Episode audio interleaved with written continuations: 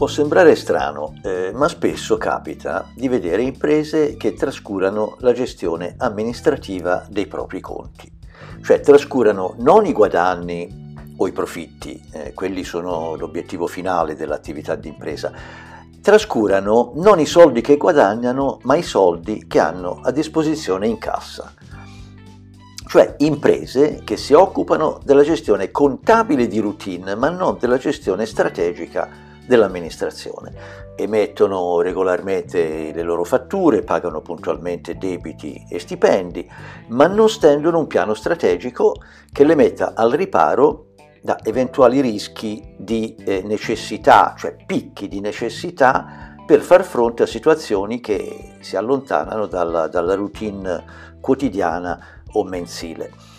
E nell'articolo della newsletter Fare Export di oggi eh, parliamo proprio di uno strumento finanziario confezionato su misura per gli esportatori e che consente eh, di ottenere vantaggi sia finanziari che commerciali. I vantaggi finanziari sono fondamentalmente due. Il primo è la possibilità di realizzare liquidità immediata al momento dell'emissione della fattura di vendita e il secondo è l'azzeramento dei rischi di insolvenza del cliente.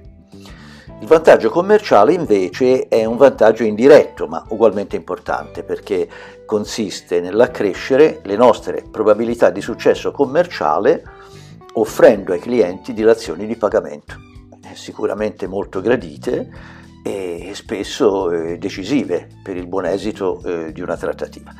Questo strumento è il factoring internazionale e oggi ne vediamo i dettagli. Buona lettura.